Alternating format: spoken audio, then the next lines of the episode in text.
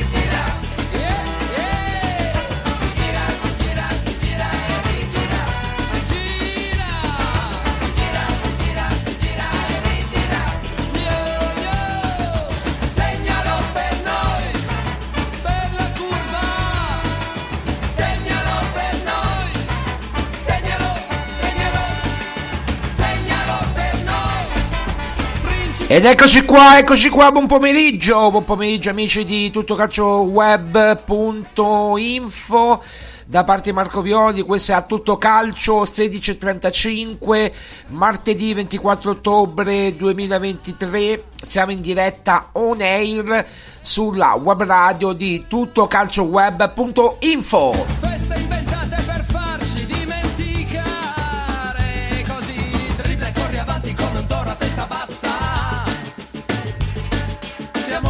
70.000 solo ad aspettare la mossa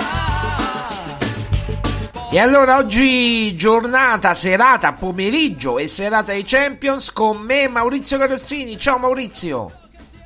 Ciao, buon pomeriggio a tutti, ben ritrovati. Oggi grande, grande calcio, di grande livello anche. Eh, grande calcio, grande per, grandi partite, Inter Salisburgo e Union Berlino Napoli, ne parleremo naturalmente nella prima mezz'ora, chiaramente, poi apriremo la finestra eh, sulla Roma, apriremo la finestra sull'Europa League, insomma parleremo nel finale anche della Fiorentina che ieri clamorosamente ha perso 2-0 eh, contro l'Empoli nel derby toscano, insomma tante tante argomenti.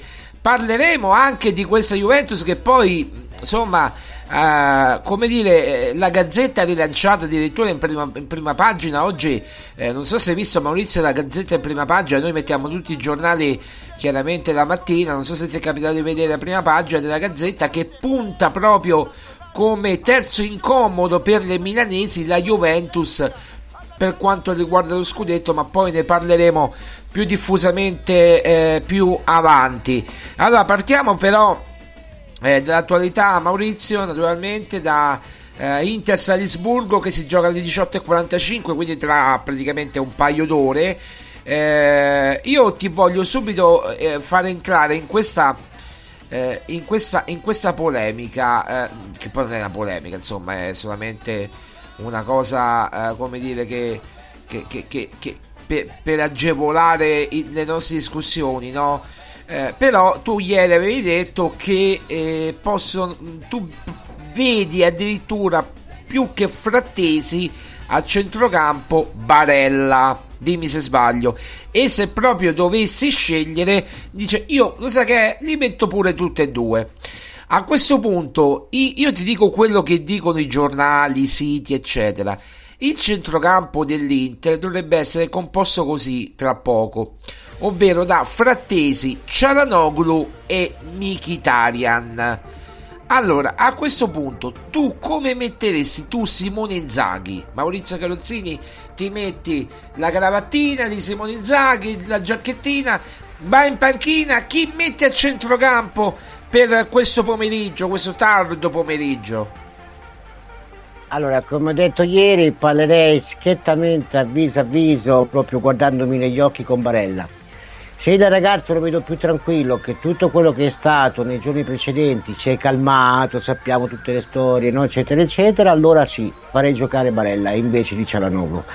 Se invece il ragazzo lo vedo particolarmente tarantolato, no? si dice Roma, cioè quindi particolarmente nervosetto, quindi una partita di alta tensione, come quella del Salisburgo, che eh, pone proprio la, la, le basi del suo gioco sulle ripartenze veloci, sul controllo del centrocampo, eh, chiaramente sono costretto a fare giocare Celanoglu, però io personalmente il mio centrocampo ideale sarebbe più Barella Frattesi che non invece Celanoglu. Eh, ma gioca a tre, gioca a tre, quindi Barella Frattesi e...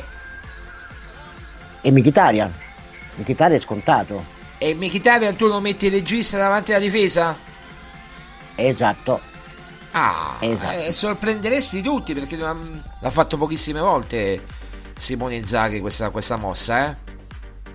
Sì, ma è vero anche che io ho bisogno di avere il controllo del pallone. Se voglio limitare il Salisburgo e le fiammate del Salisburgo, di una squadra molto giovane e anche molto intraprendente e che ha quella, diciamo, quel coraggio no, di provare certe cose, ho bisogno io di avere il controllo del campo, io di avere il controllo della partita, io di avere il controllo del pallone. Quindi più, più ho io il pallone, meno ce l'hanno loro. E allora mi serve un giocatore non di rottura, non un giocatore di inserimento, ma un giocatore che al pallone sa dare del tuo, quindi che non so chi passarla, la passo a lui, a Michitare, a chi la mette in ghiaccio, ecco.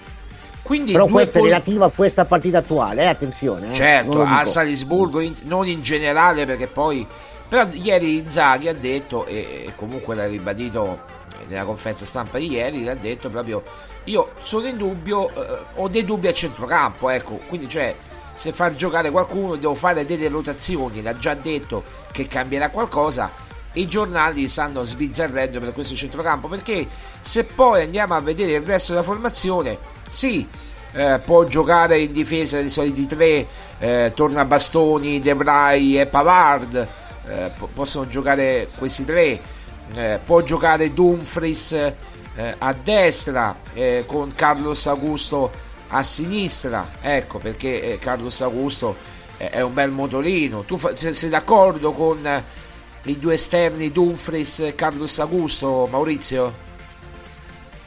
Sì, perché mi serve corsa e quindi, quindi sono d'accordo, mi serve corsa e mi serve dinamicità per bloccare proprio le ripartenze veloci del, del Salisburgo. Tu devi guardare le caratteristiche dell'avversario e in base su quella devi impostare la tua strategia se vuoi giocare in quel modo, se no dici ok io ho la mia identità, io gioco in questo modo, poi dopo è uguale come va a finire. Ma siccome conosco Inzaghi e secondo me è tra i 5-6 migliori allenatori del circolo europeo, se non del circolo mondiale, lui pone la sua strategia, cioè lui gioca sempre col 3-5-2, in questo è molto stabile molto inflessibile, questo è vero, tanto è vero che anche nei cambi no? fa sempre pedina per pedina, quindi fa in modo di non cambiare mai l'assetto tattico della squadra, però è anche vero che in base a come gioca l'avversario lui gioca, quindi...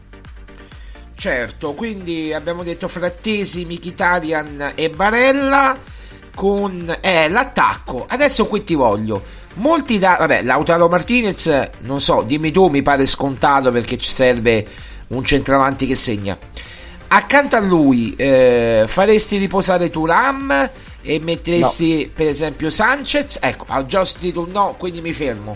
No, no, no, no, no, no, deve giocare Turam. È giovane, è forte, ha il piede caldo, ha la convinzione la Champions League è un palcoscenico straordinario. Lì oggi capiremo ancora una volta di più se il giocatore c'è o no. Se ci sei, stasera batti un colpo e forse ne batti anche due. Se invece non ci sei, farai una partita un po' nascosta. Con un, con un aspetto tattico come quello del Salisburgo che concede concessioni, concede possibilità, Turan, Turan stasera farà il fenomeno. Secondo me Turan farà una grandissima partita. Addirittura tu, tu dai tutta questa fiducia a Turam che poi se la merita perché l'ha dimostrata sul campo. Quindi Turam addirittura tu prevedi un gol per Turam addirittura? Ah, forse anche due, forse anche due. Il ragazzo è forte, il ragazzo è in forma, in questo momento ha l'autostima, l'autostima giusta, è proprio carico carico, la Champions League lo dovrebbe caricare ancora di più e la squadra avversaria gli concede queste occasioni. Se giocasse contro il Real Madrid, quindi una squadra eh, di esperienze e quant'altro, saprebbero no, i difensori del Real Madrid come,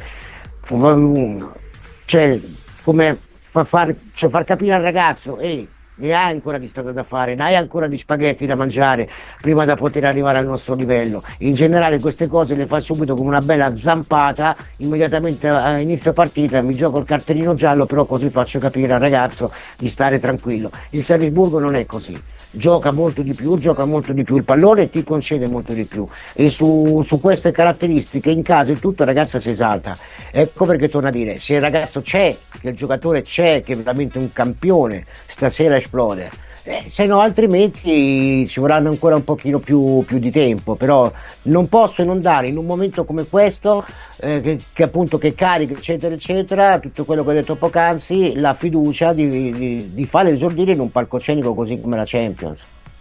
Senti Maurizio, stavo vedendo la probabile formazione Salisburgo, non ti arriva a chiedere la probabile formazione Salisburgo, però ti, ti, ti faccio tre nomi, tre nomi eh, che insomma sono almeno a mio avviso poi dimmi se mi sbaglio tre eh, giocatori da tenere sotto sott'occhio ovvero Solé il difensore eh, poi eh, Pavlovic l'altro centrale e eh, appunto l'attaccante Simic. Sei d'accordo o vedi anche altri giocatori? Cioè questi tre giocatori Solé che lo cerca da Roma Pavlovic lo ha cercato anche la Roma, ma non solo la Roma, è molto cercato in Italia. Simic, il famoso, eh, è, il, è, il, figlio del famoso Dario Simic che tu ti ricorderai all'Inter. Insomma, eh, sono dei giocatori molto molto promettenti, nonché giovani. Il secondo, sinceramente, non lo conosco, non ho avuto modo ancora di analizzarlo Pavlovic, bene. Cioè, lo Pavlovic. conosco, eh sì, ma non l'ho, vi- non l'ho analizzato bene. Sai che io ho certe, eh, una certa routine, no? Nell'analizzare un po' i giocatori, guardare, controllare e quant'altro, prima poi magari di, di convincermi o di fare un'analisi mentre invece eh, Simili, Simili è un grande attaccante, lui sì, lui sì, lui è veramente un grande attaccante, quello è un giocatore che assolutamente va tenuto molto sott'occhio, è un giocatore particolare, ehm, ha tanta tanta corsa, ha tanto mm, come dire, eh, esplosività, ecco, quindi si adatta ben bene alle caratteristiche del, del Salisburgo. Per quanto riguarda il difensore invece, ecco il difensore io aspetterei ancora un po'. Allora, per quanto riguarda una grande squadra, tenderei, tenderei a stare un pochino più calmo, ecco per così dire, no? Per intenderci, cioè aspetterei ancora un po'. Perché sai, in difesa la, la, mh, mm, con lui si potrebbe fare lo stesso sbaglio che fece la Juventus con Delite ed eh, il Delite è un grande giocatore. Ma tu il intendi Solé? Solé, sì, eh, Solé. Solé. Solé io aspetterei un po' prima di portarlo eventualmente in una, in una grande squadra. Aspetterei un po' perché eh, almeno un altro annetto, perché c'è molta differenza. Se l'attaccante davanti ha più eh, de, de, cioè, eh, ha più coraggio nel provare le giocate, capite? Più, ha anche più dinamismo, eccetera, è una cosa. Se fa qualche errore hai la pazienza e la tranquillità di aspettarlo. Eh, invece se disgraziatamente il difensore ti fa un errore, eh, que- quell'errore ti costa e purtroppo alle volte ti costa anche proprio no. Quindi poi dopo c'è tutta una cosa di autostima, c'è tutta una cosa di, di, di, di um, psicologia del giocatore stesso, quindi io aspetterei un po', però chiaramente da tenere eh, in osservazione. Il Salisburgo ha sempre avuto grandi giocatori molto giovani, ha una media veramente molto bassa, mi sembra sotto, sotto i 23 anni e quindi è una squadra che fucina veramente tanti tanti talenti bisogna fare molta attenzione ai propri talenti, anche se sappiamo che è una bottega cara, eh, perché è molto cara, molto cara. Solé costa molto. E poi, tra l'altro, quelli migliori, eh, se non riescono a trovare squadra, fanno il salto nell'Ipsia, no? Tu mi confermi, visto che stai lì, abiti lì praticamente. Beh, non sempre, però diciamo che ha una corsia preferenziale, questo è chiaro, sempre Red Bull si tratta e la Red Bull sappiamo che problemi economici non ne ha. Ecco perché se il giocatore li fa pagare di più. Non ha problemi economici, quindi può tranquillamente aspettare il momento giusto per poterli dar via o magari li utilizza nel Leipzig. Però il Leipzig dobbiamo dire che negli ultimi anni non sta esplodendo come ti si immaginava. Cioè, anche qua non è sufficiente alle volte nel calcio per arrivare a grandi livelli, questo lo dico così eh, in generale. Certo. Spendere soldi, mettere giocatori importanti se non hai una storia, se non hai un, una tradizione dietro. Sembra può sembrare un discorso senza senso, ma invece un senso ce l'ha e noi lo vediamo. Per esempio, con la Champions League ha portato a casa due anni fa. Due anni fa per esempio da Real Madrid, sì. no?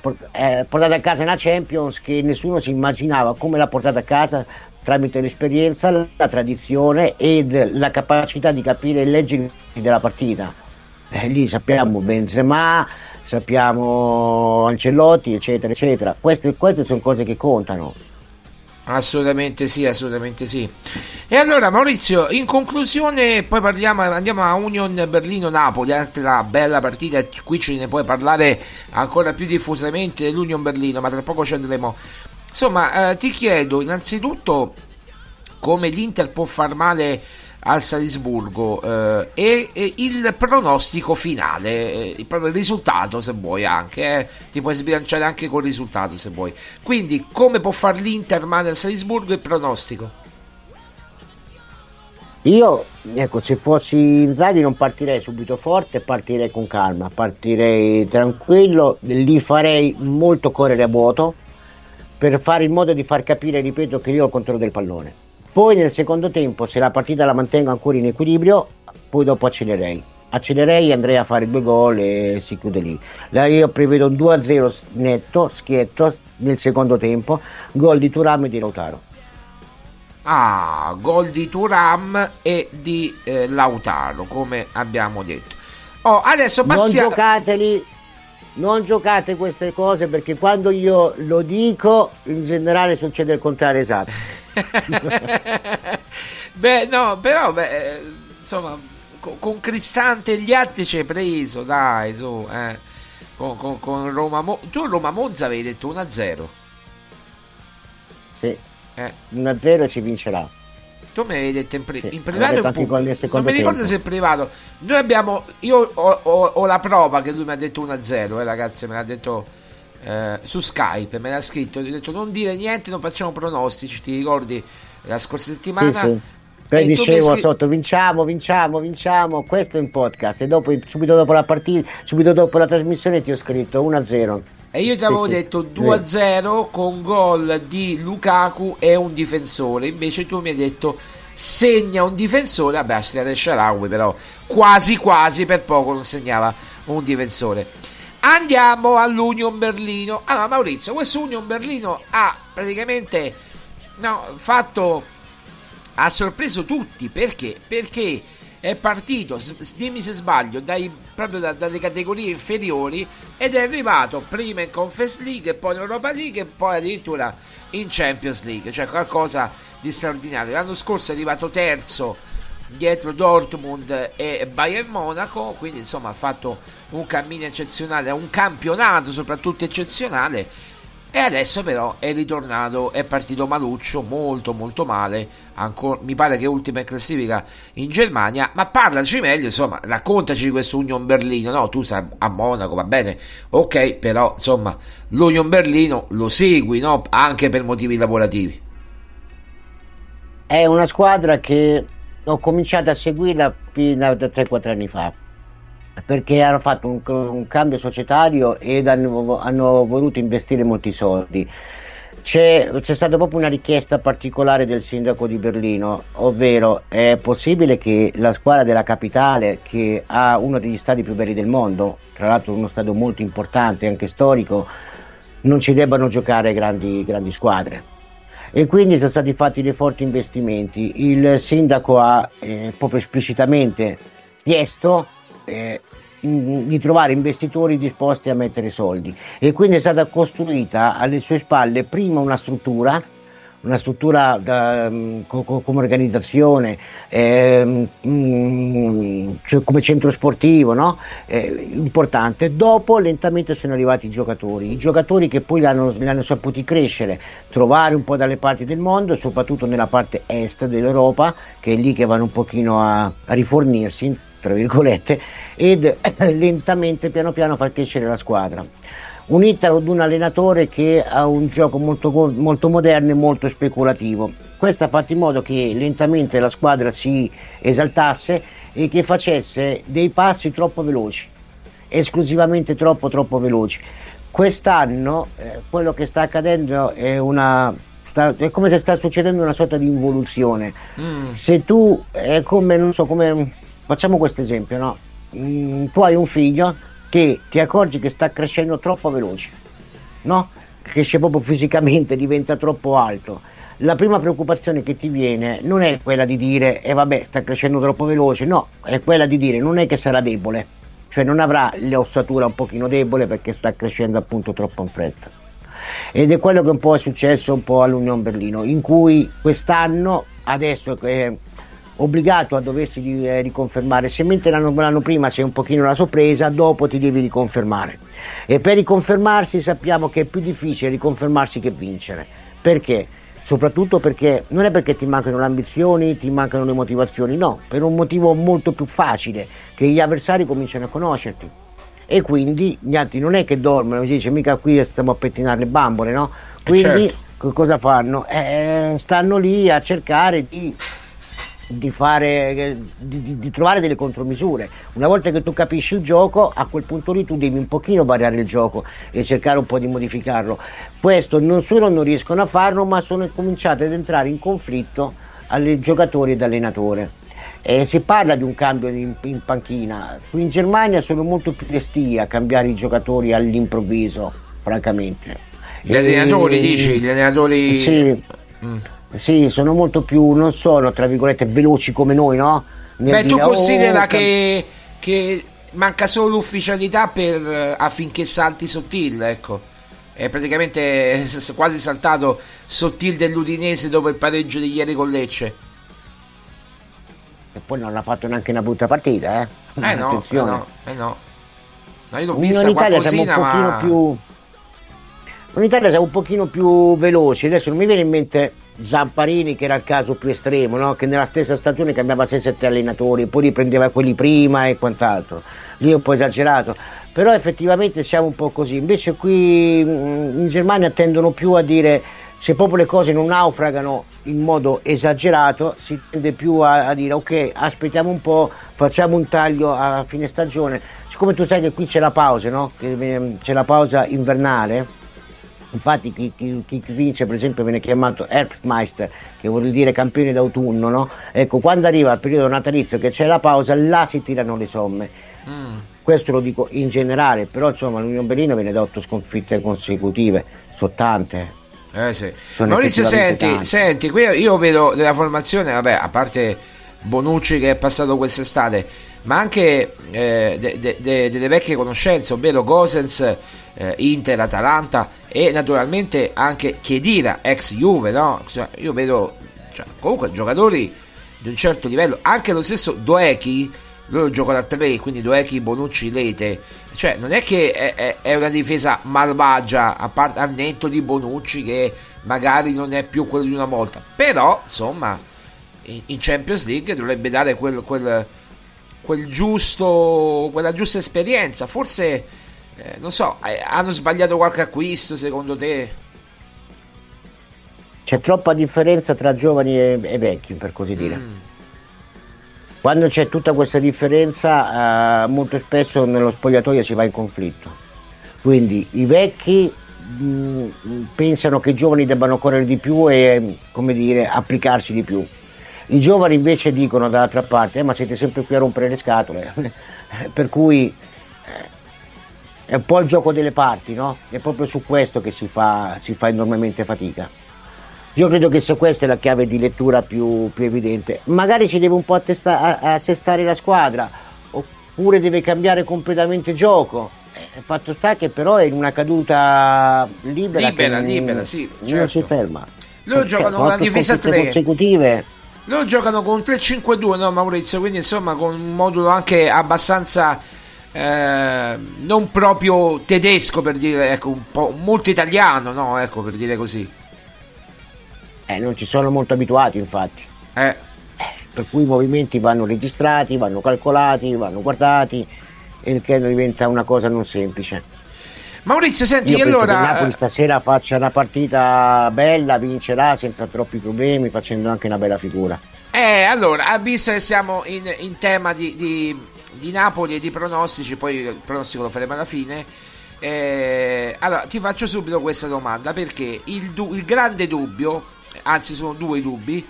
eh, praticamente eh, sono eh, il terzino sinistro ehm, Mario Rui oppure Olivera.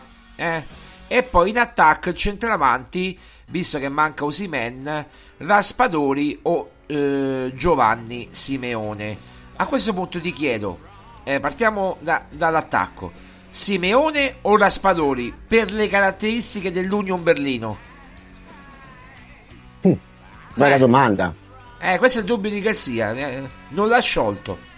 Eh, ma sono praticamente due giocatori tanto simili, molto molto simili, quindi mm, potrei dirti non saprei da un punto di vista. Mm, Eh, Dici da un uno vale di vista l'altro? Ti posso dire... Eh, sì, volendo dire sì, perché sono due giocatori molto molto simili.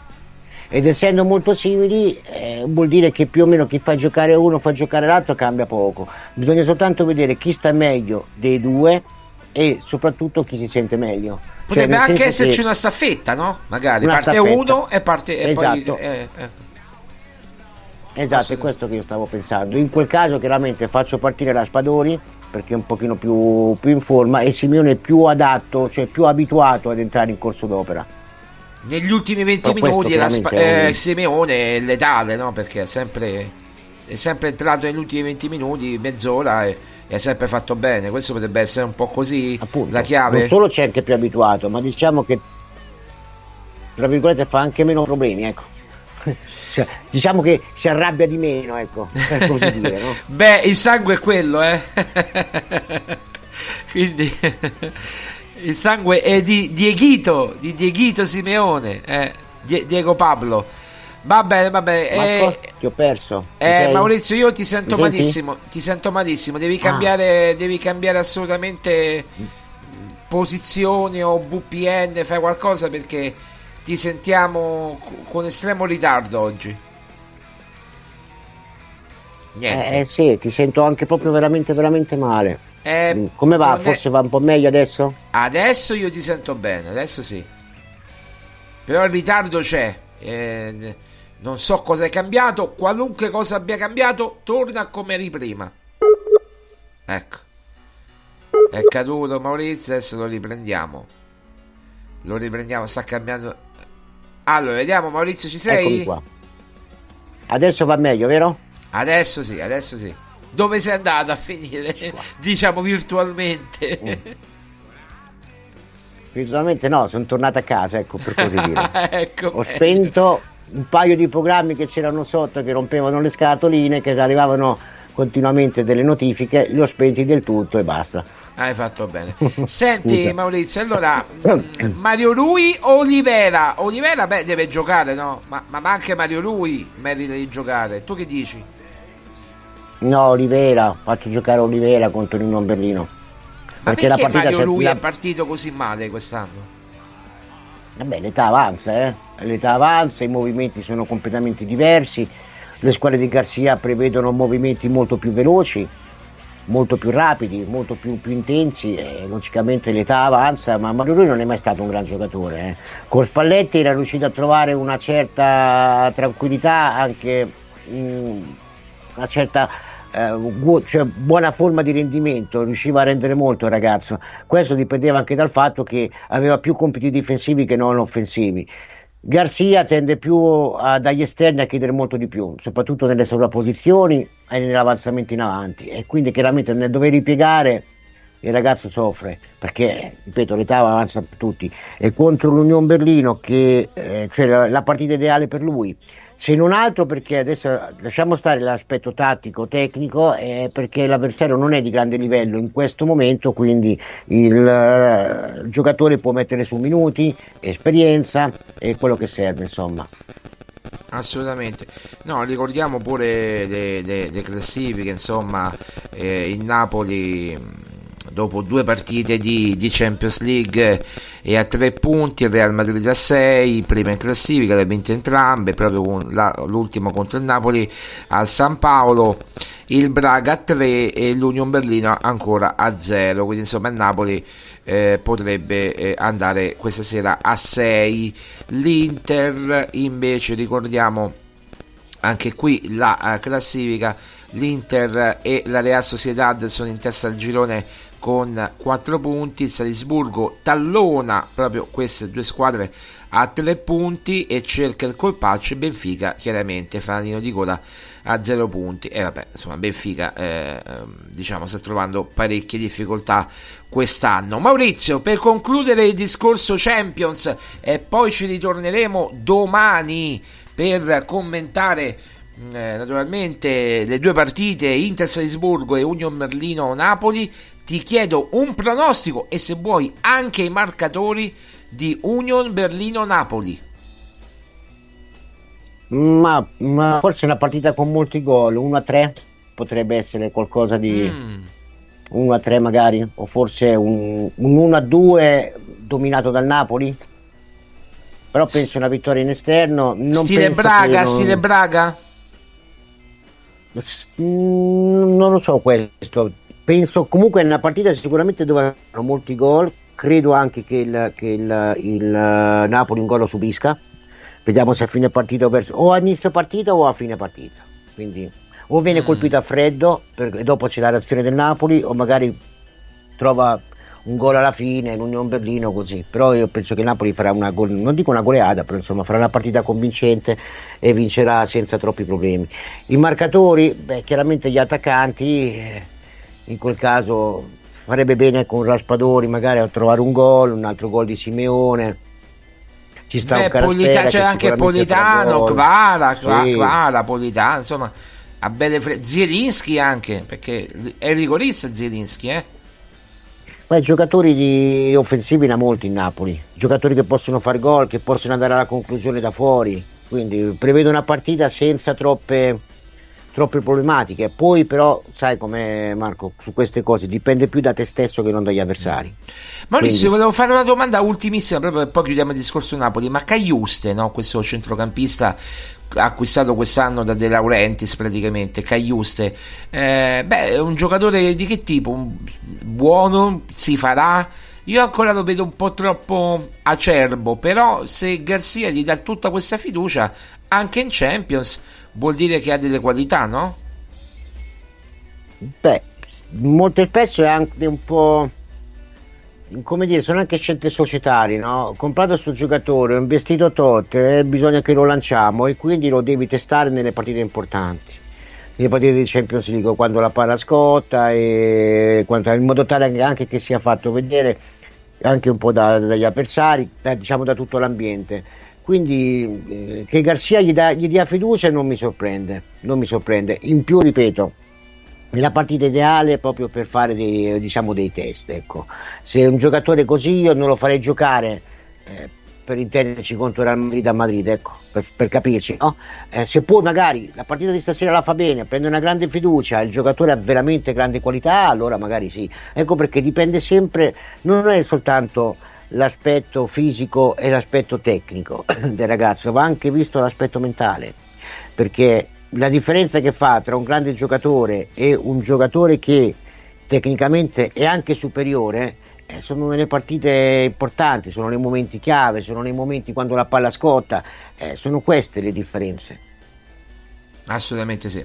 Bene Maurizio, allora passiamo alla Roma, alla Roma che eh, giovedì sera sta preparando insomma questa partita dell'Olimpico contro lo Slavia Praga, partita importantissima per la Roma per centrare, come dire, quasi ipotecare eh, gli ottavi di finale. È vero, c'è anche il ritorno a Praga, ma ci sono anche due partite mh, sulla carta semplici eh, come eh, lo sheriff in casa e poi il Servette, sì, fuori casa ma sempre col Servette. E l'abbiamo visto che squadra è il Servette, eh, però sicuramente lo Slavia Praga è la squadra eh, più eh, diciamo timoro, quella che mette più timore, quella che incute più timore eh, in questo momento. Allora partiamo dal campo, Smalling continua ad allenarsi con il gruppo, eh, si allena anche Diego Llorente, eh,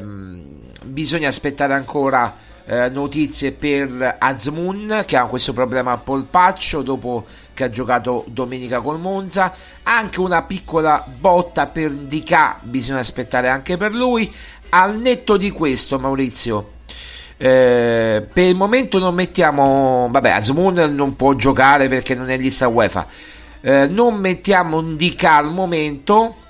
Eh, ti chiedo ti faccio il giochino visto che siamo a due giorni eh, dalla partita eh, io ti chiedo il giochino solito cioè eh, chi metteresti tu in campo nella Roma cioè nel senso la difesa con Smollik che probabilmente recupera per la panchina Llorente che eh, potrebbe essere to- giocare titolare addirittura perché ha già giocato uno spezzone con il Monza e quindi è a disposizione ti chiedo la difesa come la metteresti. Allora, diciamo svilare il portiere di Coppa, no Maurizio? Sì. Allora, Smalling non lo farei giocare. Ok. Perché mi serve per l'Inter. Quindi lo farei eventualmente giocare verso gli ultimi minuti della partita. Mm-hmm. Quindi in modo tale che riprende il ritmo partita, che ritorna in campo con calma e tutto. Se lo faccio giocare inizio partita posso rischiare di, di, che, che, si faccia male che abbia una ricaduta. Se voglio andare sul sicuro rimetterei di nuovo Cristante indietro, però su questo caso, visto che la necessità è quella di vincere e di, eh, tra virgolette lo dico, eh, quindi attenzione, non stare a pensare troppo all'avversario, perché a differenza del Monza, Strava Praga, non, dico, non è solite frasi più forte e meno forte, no, gioca in modo differente giocando in modo differente cercherà loro stesso di avere il controllo della partita e quindi di eh, comandare il gioco e di cercare di venire su, di pressarti, no? Quindi un giocatore più a centrocampo che ti faccia più diga sarebbe meglio. Quindi Cristante lo rimetterei al centro del campo insieme a Bove, quindi ritornerei con i due mediani che sono sicuramente fondamentali. E poi la parte difensiva, eh, chiaramente se Mancini può, può giocare, Mancini sì, può giocare assolutamente. Mancini in difesa, Mancini nel Appunto. trio con eh, Mancini. Eh, eh, ma, eh, e poi ci sarebbero Llorente e Indica praticamente, no? Sì, rimangono se posso far riposare Indica lo farei, lo farei riposare francamente eh ma non ci sono Indica altri difensori non ci sono altri difensori e allora gioco forse deve giocare lui eh sì, è inutile che vada magari a pescare nella primavera o cose del genere. La partita no, è importante, eh? appunto. La partita appunto. è fondamentale. Se la perdi, eh, tornano le polemiche, tornano problemi. E poi soprattutto la, lo Strava Praga ce l'ha subito addosso. Se passi il secondo sappiamo cosa vuol dire. Eh, quindi la partita è, è importante, quindi è necessario che giocano loro.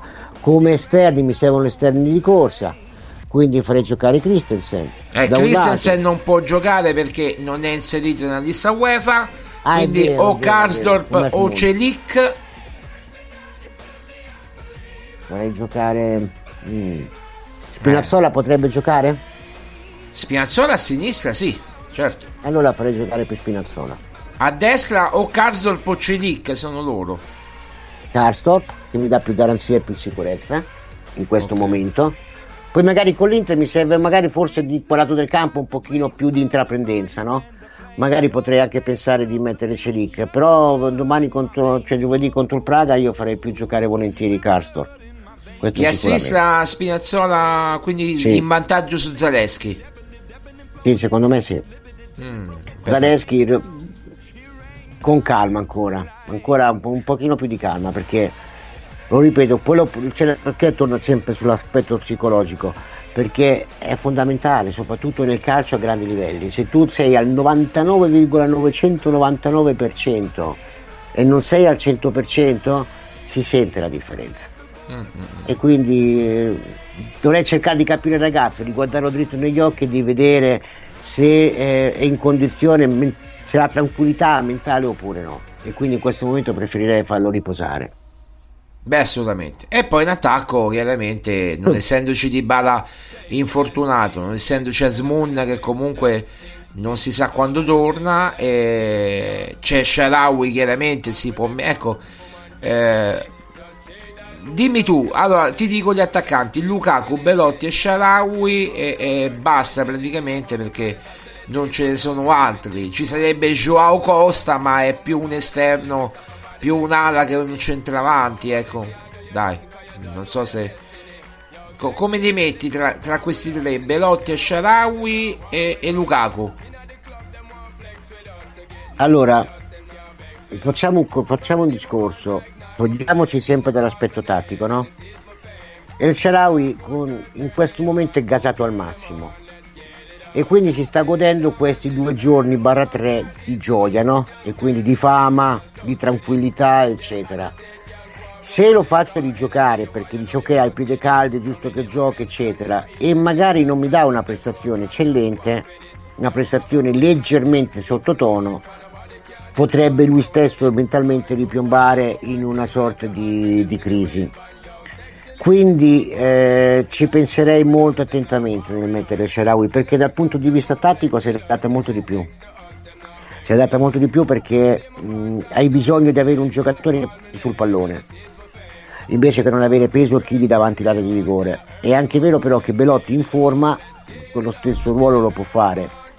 Io se fossi Morigno in questo momento metterei più Belotti insieme a Lukaku. Poi in, in partita, di, indipendentemente da come va il risultato, perché magari se sei in vantaggio e anche largo vantaggio faccio giocare il Sharawi perché così si sente meglio, eccetera. Se invece eh, dobbiamo anche recuperare lo farei entrare ugualmente perché magari proprio mi serve il ragazzo che in questo momento è in fiducia. Però più che eh, stare lì una partita così complicata, così lunga come è successo col Monza, con tante emozioni dietro, tanta tranquillità, lascerei più che il, il giocatore si godi un po' un po', un po', ancora di gloria, ecco, in modo tale di lasciarsi alle spalle tutto quello che è accaduto. Che poi può sempre entrare a partita in corso, eh, può sempre entrare durante la partita, quindi se magari Belotti vede che non, che non va, ecco, fa lo stesso cambio che ha fatto domenica, eh, leva Belotti e mette Ceraui, no? Può, può farlo benissimo. Eh. Ma lo farei giocare indipendentemente, lo farei entrare indipendentemente dal risultato ah, della ecco. partita in corso certo. Quindi Belotti, Lukaku, quindi ancora fiducia a loro due. Eh, manca il terzo a centrocampo. Eh, beh, Renato Sanchez non c'è. Eh, ci sarebbe dunque chi ci sarebbe? Awar chiaramente. Eh, Pellegrini non ci dovrebbe essere. Eh, il centrocampo è Paredes, ci potrebbe essere Paredes quindi Paredes, Bove e Cristante. Sono quelli di più garanzia. Mm, uniscono certo. qualità di gioco, uniscono quantità, uniscono fisicità, uniscono un po' tutto. Sarebbe la, la formazione migliore. Però, sinceramente, bisog- io avrei anche bisogno, fossi Mourinho, di eh, far fare minuti eh, ad Ar- Arqua. No, Aguar, Aguar, Aguar. Aguar, mamma mia. Oh. Eh, fare, avrei bisogno di farlo, capito Marco, di, di, di vederlo, di, di, farlo giocare. Io preferirei più risparmiare Paredes nella partita fondamentale contro l'Inter che in quel caso i suoi lanci lunghi, le ripartenze veloci, dove strappare il gioco mi può servire molto di più invece i suoi calci d'angolo, i suoi tiri tagliati, le punizioni tagliate, certo. Appunto non voglio dire che rischierei di che si faccia male, allora lo tengo in panchina, lo metto dentro una campana di vetro. No, non intendo questo. Io intendo dire che eh, Paredes mi dà più garanzia contro Spada Praga, però eh, ho anche bisogno di vedere. Ah, lo devo vedere, quindi bisogna che il giocatore ci sia, che prenda coraggio e tutto quanto. Il giocatore ci deve essere, bisogna che il giocatore mi dia garanzia che posso farci affidamento e quindi farei più giocare lui, farei giocare. Ti ripeto, indipendentemente dall'aspetto tattico della partita. Oggi ci siamo esclusivamente in questo momento concentrati sull'aspetto quasi più psicologico dei giocatori, no? come avete visto, perché? Sì, perché mancano sì. due giorni. Quindi tu oggi dal punto di vista psicologico fai una cernita dei, dei- dei- ragazzi su cui puntare. Anche Una perché che tu, Maurizio, mi insegni che, che- che oggi si fa la formazione, cioè si, si prova la formazione perché poi domani c'è la rifinitura, ecco. Quindi è già Esatto. Mourinho ha già scelto praticamente domani. Esatto, lui oggi fa le sue scelte, soprattutto anche in base appunto mentalmente come stanno i ragazzi. Una volta che lui ha scelto i ragazzi, dopodiché si va a preparare la partita dal punto di vista tattico, tecnico, di come sorprendere l'avversario e quant'altro. Però questo avviene dopo. Ecco perché due giorni prima, ripeto, ci siamo concentrati oggi come analisi dal punto di vista mentale per scegliere i giocatori. Una volta che l'ha scelti, domani andremo a parlare dell'aspetto tattico e di come farli, di come farli giocare. Questo è evidente. Assolutamente. Allora, ah, vabbè, poi ne parleremo Ah, Marco? dopo. Sì, sì, sì. Scusami tanto una cosa, mi ricordi di, a fine puntata di, di dirvi un aneddoto, una cosa particolare su Mbappé? Mi piacerebbe no? dirla. Me lo segno, me lo segno, me lo segno Ok. così Mbappé me, lo ricordo, me, me lo- così me lo segno. Ecco. Se no me Allora, lo dimentico io. Perfetto, perfetto. Se non- allora, eh, se tanto mi- credo che i nostri ascoltatori sono, sono in ascolto, sono tanti che ci ascoltano. Ieri sono andato bene eh, per, per essere la, la puntata zero, anzi numero uno, perché la puntata zero stata domenica, ma per essere la puntata numero uno di A Tutto Calcio devo dire che è andata bene. Mi aspettavo sinceramente peggio, invece è andata molto bene. eh, sono contento perché ci seguono qualunque cosa noi diciamo ci seguono e li ringrazieremo sempre ai nostri lettori barra ascoltatori allora eh, Maurizio eh, parliamo anche di mercato no? perché adesso se vuoi costruire la squadra eh, eh, gioco forza eh, se ti vuoi rinforzare a gennaio devi andare a prendere o dei possibili parametri zero che costano poco oppure dei giocatori che eh, come dire eh, possono prendersi in prestito con diritto barra obbligo di riscatto per, eh, la prossima, per, questa, per gennaio e poi pagarli eh, co- la prossima stagione. Adesso in difesa si fanno due nomi, quello di Dyer e quel che è il giocatore che abbiamo cacciato anche noi, eh, avevamo tirato fuori anche noi del Tottenham addirittura ad aprile. E poi Cialobà, un altro nome che era apparso nei taccuini di eh, Tiago Pinto eh, e l'abbiamo detto anche noi in esclusiva questo addirittura nei giorni finali del calciomercato era intorno praticamente in prossimità dell'arrivo di Lukaku c'era la possibilità di prendere Cialobà che era ai margini del Chelsea. Pocettino l'ha messo ufficialmente sul mercato ha detto non punto più su Cialobà e adesso eh, la Roma si è fatta sotto. Non c'è solo la Roma sul giocatore c'è anche la Juve eh, come tante altre squadre di Premier League per questo giocatore promettente che si è un po' perso. Io ti chiedo non tanto i giocatori perché tu li conosci sono giocatori noti più o meno si conoscono ma il profilo di difensore che servirebbe alla Roma e a Mourinho e poi magari andiamo pure a fare un nome però il, il profilo perché è chiaro Di K parte per la Coppa d'Africa poi Awar al centrocampo partirà con l'Algeria sempre per la Coppa d'Africa è chiaro che toglie Awar e Di K due no- neacquisti del mercato estivo ma soprattutto Di K con il punto interrogativo Kumbulla che non si sa come torna dopo il crociato eh, l'intervento a crociato è chiaro che deve intervenire in difesa no? E allora dove eh, qual è il profilo ideale per la Roma È una domanda molto complicata perché mh, tu giochi a tre centralmente, hai bisogno più di un centrale che sostituisca Smalling o di un braccetto, come li chiamava Spalletti? beh Eh. dipende dalle condizioni di Smalling se Smalling sta bene eh, c'è Esatto. Llorente eh, diciamo uno che sappia giocare sia da braccetto che da centrale con un po' come Llorente dai Sì, però in quel caso lì deve essere anche un giocatore che non ha bisogno di una fase di inserimento, che capisca i movimenti della difesa 3, eccetera. Bisognerebbe che sia già pronto, che abbia già giocato a 3. E io Quindi- penso che sia tra quelli che conosce già Mourinho. Ecco. Cioè che Mourinho abbia già allenato in passato, ecco. Esattamente, ha bisogno anche di eh, profili conosciuti, no? Certo. Che quindi sa, sa anche come prenderli, come amalgamarli, come parlarci, come convincerli anche a dover venire. Io il giocatore del Chelsea spingerei molto per prenderlo, ma molto spingerei per prenderlo, perché sono di quei giocatori che eh, se, se- se vengono rilanciati, se viene data fiducia e trovano tranquillità, eh, diventa un valore aggiunto non indifferente. E più è un giocatore che tu puoi utilizzarlo anche da diverse parti. Andrei molto più su di lui che non su Dea, per esempio però eh, sappiamo quanto è complicato prenderlo, le trattative sono difficili come- e in- nel caso in cui la Roma decidesse, per esempio, di eh, prendere lui e di prenderlo a certe eh, condizioni, dovrebbe diventare un po' come la fare Lukaku, ovvero aspettare a fine, a fine calciomercato, quindi a fine gennaio. E questo potrebbe poter dire veramente anche un po' essere anche un po', tro- un po' in ritardo. Quindi sarebbe un giocatore per il futuro quasi, cioè anche per l'anno successivo, che sappiamo che Mourinho non ci sarà, però chiaramente il giocatore ti risulterà molto comodo. Quindi dipende dalle necessità. Eh, cioè la, la chiave della, do- la chiave della risposta Marco è nella tua domanda stessa, ovvero Smalling sta bene o non sta bene. Se il Smalling sta bene, ok, allora vado, su, vado sul giocatore del Chelsea, ci vado con calma e cerco di prendere le condizioni che dico io, aspettando magari appunto a fine mercato, mettendomi d'accordo prima con il giocatore. Una volta che il Chelsea si rende conto che non ha tante opzioni, non sa effettivamente a chi darlo, allora a quel punto lì, ok, lo do alle condizioni che chiede la Roma.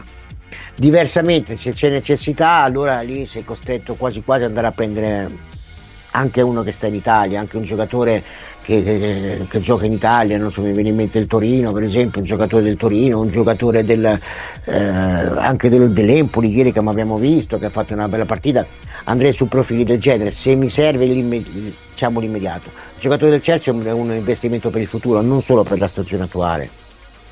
Beh, mi viene in mente Kivior. No, ti ricordi Kivior, quello dello Spezia? Molto bravo, alto, be- bel fisico, veloce. Sì, ci potrebbe stare.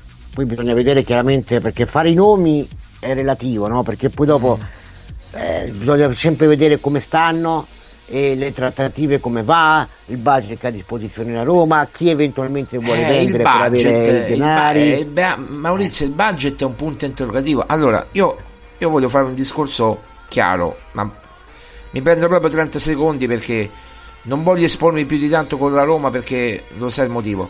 Però io voglio dire dis- due paroline proprio le devo dire. Allora, se abbiamo criticato ai tempi Pallotta perché eh, comprava giocatori, li rivendeva, li, li comprava, li rivendeva, faceva questo trading sfrenato di giocatori, no- non, si non facevano in tempo ad adattarsi, che l'anno dopo li vendeva. Ecco, Salah due anni alla Roma e l'ha rivenduto al Liverpool e Paredes un- prima viene, poi li va, poi ritorna e poi rivenduto e adesso è ritornato per dirti. Però cioè, no- non cresci mai perché eh, adesso la, la società è cambiata, non vende i giocatori migliori a parte Zagnolo, ok? Non li ha venduti i giocatori migliori a parte Zagnolo, i Bagnets che un po' a furor di popolo è andato via. Però se non ti puoi permettere nemmeno di prendere un difensore centrale in prestito oneroso, con diritto, barra obbligo di riscatto, ma allora le critiche che facevamo a Pallotta, ma non le dobbiamo fare pure al dottor presidentissimo Dan Fredkin? Eh, eh, eh, eh, ci sta il ragionamento tuo, soltanto che c'è una differenza. Se mentre Pallotta era una sua scelta ben specifica, Fritkin fa ricadere la sua scelta al problema del fair play finanziario. Allora, Pallotta si copriva dietro di questo e diceva: Eh, ma la colpa è del fair play finanziario che non posso fare altro. Dall'altra parte, però, invece era proprio una scelta specifica societaria. Gli Fredkin mi fanno una scelta differente, però danno sempre la colpa al fair play finanziario. Quale delle due verità sia esattamente Eh. non si sa. Non si sa esattamente. Quello che io però mi domando è, lo dico da profano, eh, come sia possibile che si continua a rimanere, dopo, nonostante tutto, va bene, ok, la Roma c'è un monte ingaggi alto, va bene, la Roma ha molte spese, ma quello che mi domando è, ma è possibile che si continua ad avere questo, queste spese societarie così alte? un organigramma societario composto da diversi fattori con diverse spese è possibile non, non dico ridurlo perché poi dopo sembrerebbe no, che uno dice va a togliere posti di lavoro o cose simili ci mancherebbe altro però in un certo senso l'anno scorso i denari sono arrivati ne sono arrivati non pochi è vero che la Roma non è arrivata in Champions è vero che magari in campionato non è andata bene però in Coppa è arrivata fino a una finale quindi ha avuto il premio la UEFA ha avuto visibilità, ha avuto sponsorizzazioni, tante partite eh, questo sponsor, questo sponsor, volte. questo sponsor della, della Riyadh Season, no? 25 milioni in due anni, eh, sono 12 milioni l'anno. Eh. Ma, eh, ma, certamente, chiaramente vanno ad arricchire. Ma poi stiamo pensando anche un'altra cosa, Marco. Quante volte lo stadio è pieno? È vero che hanno abbassato il livello del il prezzo del biglietto, no? Per cui alla fine non è che l'incasso possa cambiare, però lo stadio è sempre pieno. il merchandising funziona, vengono vendute magliette, cappellini, braccialetti, no? eccetera, eccetera. Eh, è possibile che i soldi che accumuli ti devi spendere tutti. Io è una cosa che faccio veramente, che fa, faccio veramente fatica a capire di come alle volte certe società italiane continuano a rimanere sommerse nei debiti o, stanno in una linea di galleggiamento che si trova sotto il livello, sotto la soglia, mentre ci sono altre società all'estero che forse non so se fanno più attenzione, non so di preciso il motivo, o meglio il motivo lo conosco e non lo possiamo dire, o perlomeno non mi, mi prendo la, la, la, la, licenza di poterlo dire, però effettivamente riescono ad avere un bilancio più positivo. È questo che io della Roma faccio veramente fatica a capire. E Posso dirti una cosa, Maurizio? Da quello, io, io, sto lavorando da un po' di tempo incrociando dei dati e adesso uscirà anche, non dico un'inchiesta perché è brutto, non, non parliamo di queste cose, un approfondimento barra notizia su quello che siamo venuti a sapere ormai da, da quest'estate e non è da, da, adesso che lo sappiamo, ma almeno da eh, dunque era aprile marzo, aprile, più o meno, aprile-maggio, ecco. Che poi si è consolidato questa notizia a giugno tramite l'interesse effettivo di Foglieri per la Roma. Ammesso e non concesso che Foglieri non sia soggetto gradito ai Fritkin e lo posso capire perché Fritkin dice oh, io non voglio venderla a Foglieri e va bene però ci sono degli interessamenti di altri gruppi che non, non per forza vogliono comprare la totalità della Roma, perché riconoscono il buon lavoro dei Fritkin, della gest- più, che, più che dei risultati della gestione societaria, no? di come stanno mantenendo in vita la Roma e sappiamo quanto è difficile. Io vedo che magari qualche soggetto arabo, saudita, Arabia, Arabia, dell'Arabia Saudita, qualche, qualcuno dall'Emiratino ecco diciamo così, stia provando a entrare come socio per il progetto stadio. Entrando come socio per il progetto e stia aspettando una data specifica affinché il progetto sia proprio approvato nella sua totalità per poter entrare e quindi ecco perché si tira a campare, a campare, a campare e a non acquistare io credo che dal momento in cui è arrivato come sponsor Riyadh Season ha aperto il mondo, ha aperto un mondo non indifferente nel Medio Oriente, no? Ha aperto anche un mercato che non è aperto da eh, il mese scorso, è aperto da mesi.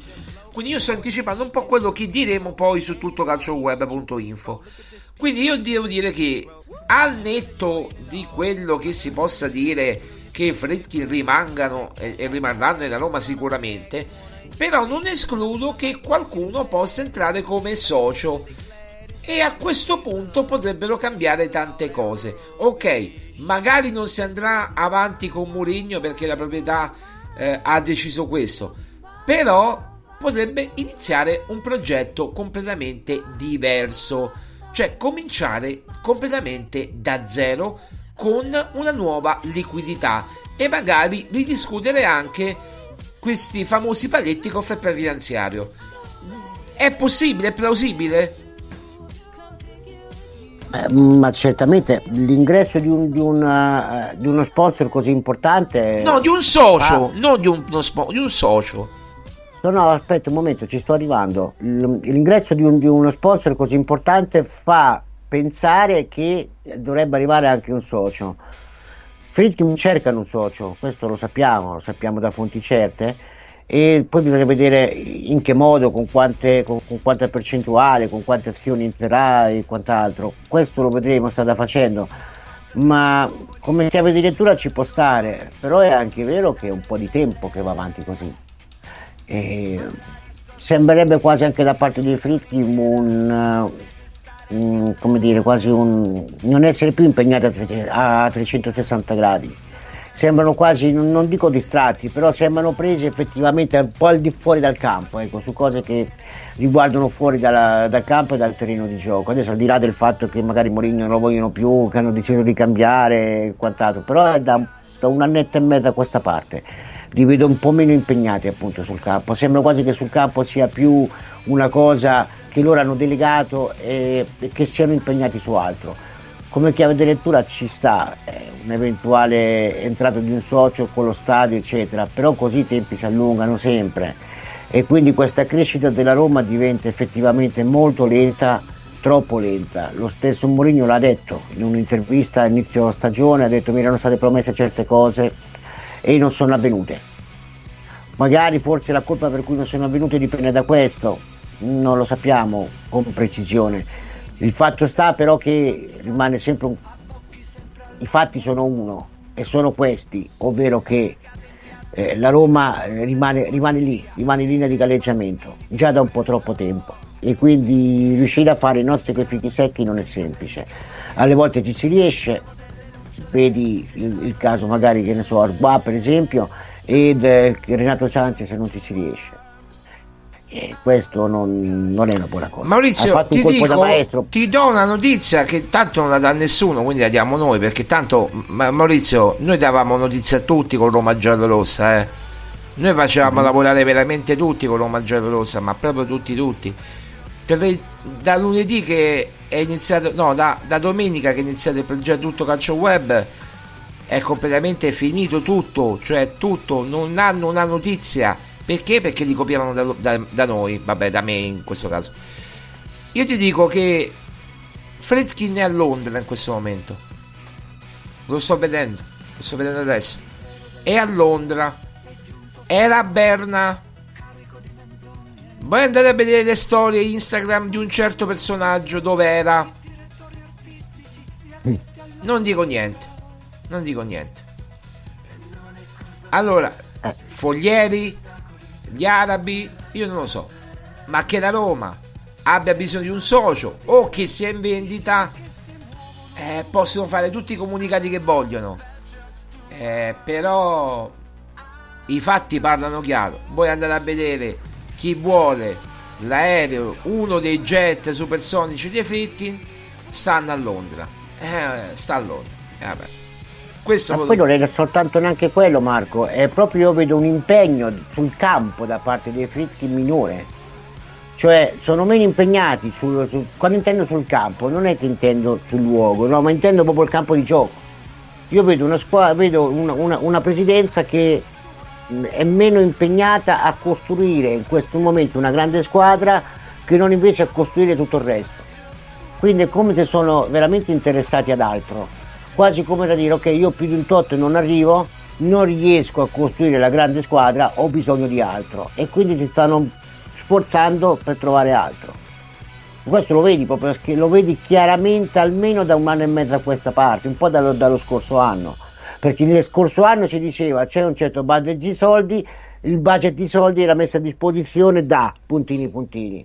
Dallo, dallo, dall'estate dello scorso anno a quest'anno no, il budget è a disposizione se si vende Tizio, Caio e Sempronio. E nonostante tutto che se si vende Tizio, Caio e Sempronio il budget non è neanche quello, perché poi una parte va al bilancio e tutto il resto dove andrà? Sempre i giocatori che sono o in prestito o eh, al parametro zero, eccetera, eccetera. Cioè, Tiago Pinto è costretto a fare veramente le nostre coi fichi secchi. Questo lo sta facendo da un po' troppo tempo a questa parte. E allora mi domando è possibile che i fritchi mi siano interessati ad altro? Siano impegnati in questo momento ad altro? E va avanti già sinceramente già da un po' beh sì almeno da quest'estate almeno da quest'estate. Ma dall'estate precedente, effettivamente, Marco, dall'estate precedente. Se tu guardi il mercato de, mm, dello scorso anno in estate, è molto diverso dal mercato dell'estate precedente. Ah, sì, è il primo anno di Moligno, dici? Sì, sì, è vero. Esattamente, sì, esattamente. Sì, sì. Ora arrivò Abram, arrivò, mm, si spesero i famosi 90 milioni. Però sai, squadra... il fumo negli occhi ce l'hanno buttato con Dybala, quest'anno con Lukaku, però, ripeto di Balla venuto a zero, gran colpo, ma scartato. Scartato. Come, l'ha detto Mourinho, ragazzi. Non l'ho detto io, eh. L'ha scartato. Hanno scartato altre squadre. Non hanno voluto, non hanno creduto. In Dybala perché? Ma non perché è, è una pippa, scusate il termine, ma perché ha problemi fisici. Eh, lo stiamo vedendo. Non si sa neanche se, se recupera con l'Inter. Magari per la panchina, ma non si sa se gioca ed è, un, è, una grave perdita perché metti di balla Lukaku a Milano in condizioni ottimali la Roma se la gioca alla grandissima Milano con l'Inter. Per dirti eh, Lukaku grande acquisto ma lo acquisterà la Roma? Avrà 42 milioni a fine stagione per acquistarlo? Attualmente non ce li ha. Poi se arriva un socio sì. Maurizio chiudiamo dai questo discorso poi l'apriremo domani. Tanto abbiamo tempo per aprire le finestre sulla Roma, anche se domani ci concentreremo più sul campo, però apriremo queste finestre societarie perché mm, mm, non mi quadrano certe cose. E, e, e quindi io l'ho detto anche a, a, degli ascoltatori che mi hanno chiesto stiamo lavorando fateci lavorare e poi troverete tutte, tutto su tuttocalcioweb.info Maurizio concludiamo con ehm, non so se vuoi spendere due parole su questa Fiorentina che gioca bene, gioca bene, gioca bene. Ieri ha giocato male, a dire la verità. Ha giocato meglio l'Empoli. L'Empoli che zitto zitto 4-4, tomo tomo, fa due gol. Eh, uno nel primo tempo, uno nel secondo tempo, vince la partita, Caputo, Giasi, eh, come si dice, risultato all'inglese, un gol per tempo un gol per tempo e, e la Fiorentina KO addirittura poteva andare a volare la Fiorentina in classifica e invece si ritrova quarta che per carità è un ottimo, un ottimo posizionamento ma aveva prospettive addirittura di classifica di altissima classifica se avesse vinto ieri eh, però vedi com'è il calcio dici che allora è stata la Fiorentina che ha sottovalutato l'avversario? È stata la Fiorentina sottotono, magari occupata in questo momento a pensieri altrui, tipo vedi la Coppa? O invece è stato più l'Empoli che è stato veramente tanto in partita? Allora, l'Empoli, ragazzi, è una buona squadra, lo è sempre stata.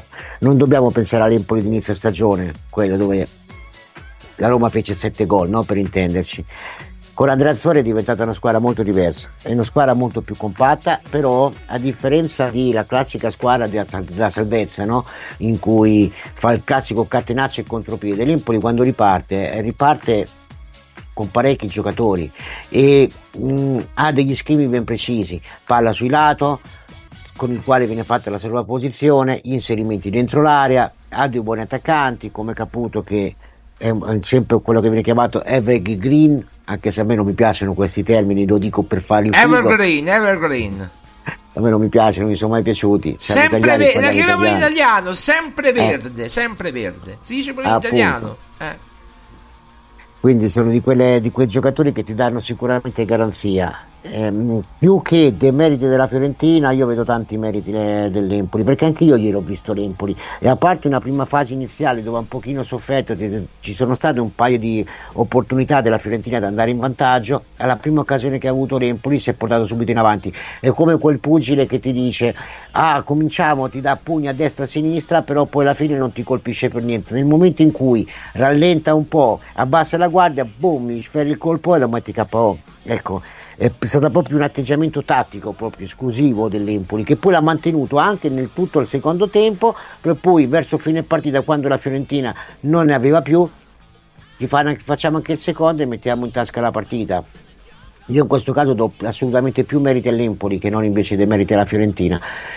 Rimane il fatto purtroppo che eh, certe squadre, quando la Fiorentina, quando è ora di fare il salto vero di qualità, cioè come eh, arrivare lì in cima all'Everest, poi arrivi però in quella che viene chiamata la dead zone, no? cioè la zona morta, cioè da 8000 metri in su, quando ti serve obbligatoriamente l'ossigeno, lì hai bisogno di avere un, se sei uno scalatore vero ti serve qualcos'altro per arrivare fino in cima e tu arrivi a quel punto e poi lì ti fermi e riscendi giù per riprendere fiato, magari poi ci provi la prossima volta, ma arrivi sempre lì, ti fermi a 8000, non arriverai mai fino in cima all'Evere che sono 8848, quindi vuol dire che ci sono ancora 800 metri da fare, no? nella mia metafora, però l'esempio calza a pennello la Fiorentina arriva sempre lì sugli 8000 e poi dopo deve fare il salto di qualità e non riesce a farlo.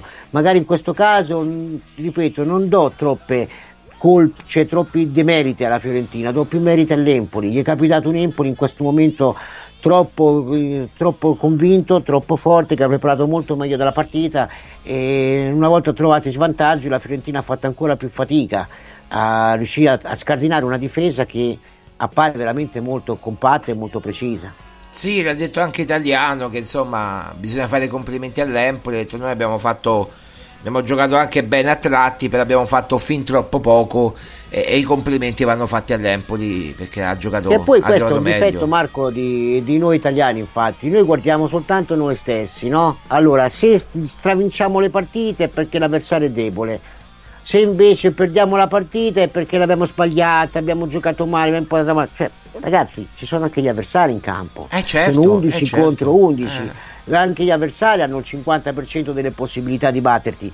E se gli avversari sono meglio di te, almeno in quel giorno, in quel momento, perché poi magari chiaramente la Fiorentina è più forte, no? dell'Empoli. Lo sappiamo che è più forte dell'Empoli. A fine campionato la Fiorentina arriverà più avanti dell'Empoli. Però in quel momento, ieri sera, l'Empoli si è dimostrato più forte e alle volte bisogna anche capire che se tu non riesci a, a, battere un avversario ti tocca anche fare i complimenti. Magari l'avversario che è stato più forte di te in quel momento. E siccome sport, eh, ci devi stare, non è che te la puoi prendere. Senti Maurizio, proprio un minuto e 30 secondi. Eh, Feyenoord Lazio, Europa League, poi domani ne parleremo. Eh, immobile o Castellanos o Staffetta? No, immobile, immobile, assolutamente. Tra partite è troppo fondamentale. Castellano sta bene, va bene, tutto quanto, ma c'è molta differenza tra entrambi, la storia lo dice, Immobile deve giocare, la Lazio ha assolutamente bisogno di riprendere il miglior immobile per quest'anno e lo deve fare per forza e partite come queste sono assolutamente fondamentali. Bisogna anche che, che, Sarri si renda anche conto di una cosa, di cominciare un po' a pensare ad un immobile che ha meno eh, le caratteristiche fisiche, cioè che fisicamente sta un po' in questo momento in una fase, non dico calante, no?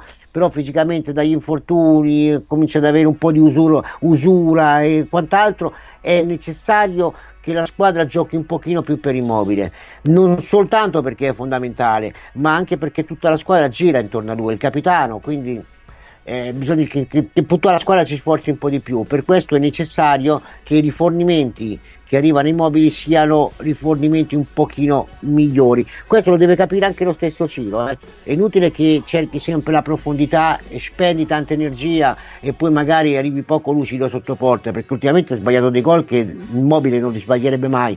Allora in questo caso bisogna che il giocatore faccia meno movimento, meno corsa e quindi va rifornito in un modo un pochino diverso. Bisogna che la squadra sia un pochino più dietro immobile ci tenevo molto a dirlo questo Marco perché no, no, non è soltanto è, essenziale ma anche in, anche, in caso, anche in, fase nazionale eh, cioè, anche, ah, ragazzi, è chiaro oh, anche, anche, in chiave nazionale con Spalletti che certo che, che lo può chiamare. Ricordiamo una cosa che è il terzo italiano nella storia ad aver vinto la scarpa d'oro. Ci sono usciti soltanto Luca Toni Francesco Totti e Immobile eh, eh sì, quindi, eh, sì, eh, sì.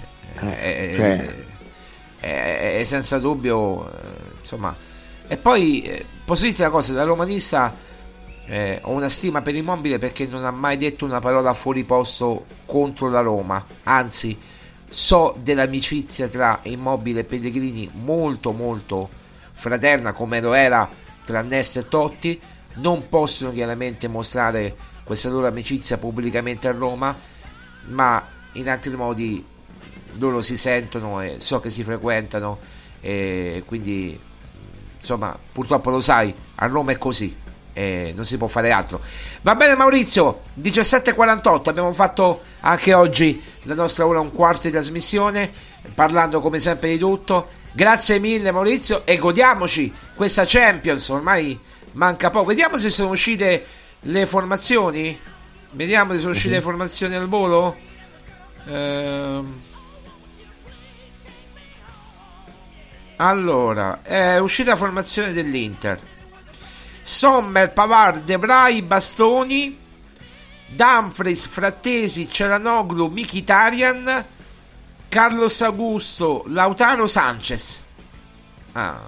Commenta al volo? Completamente l'opposto di quello che pensavo io. Evidentemente Simone Inzaghi non, non, non, mi ha sentito, diciamo così. diciamo che ci deve ancora scoprire, non, non arriva a Milano.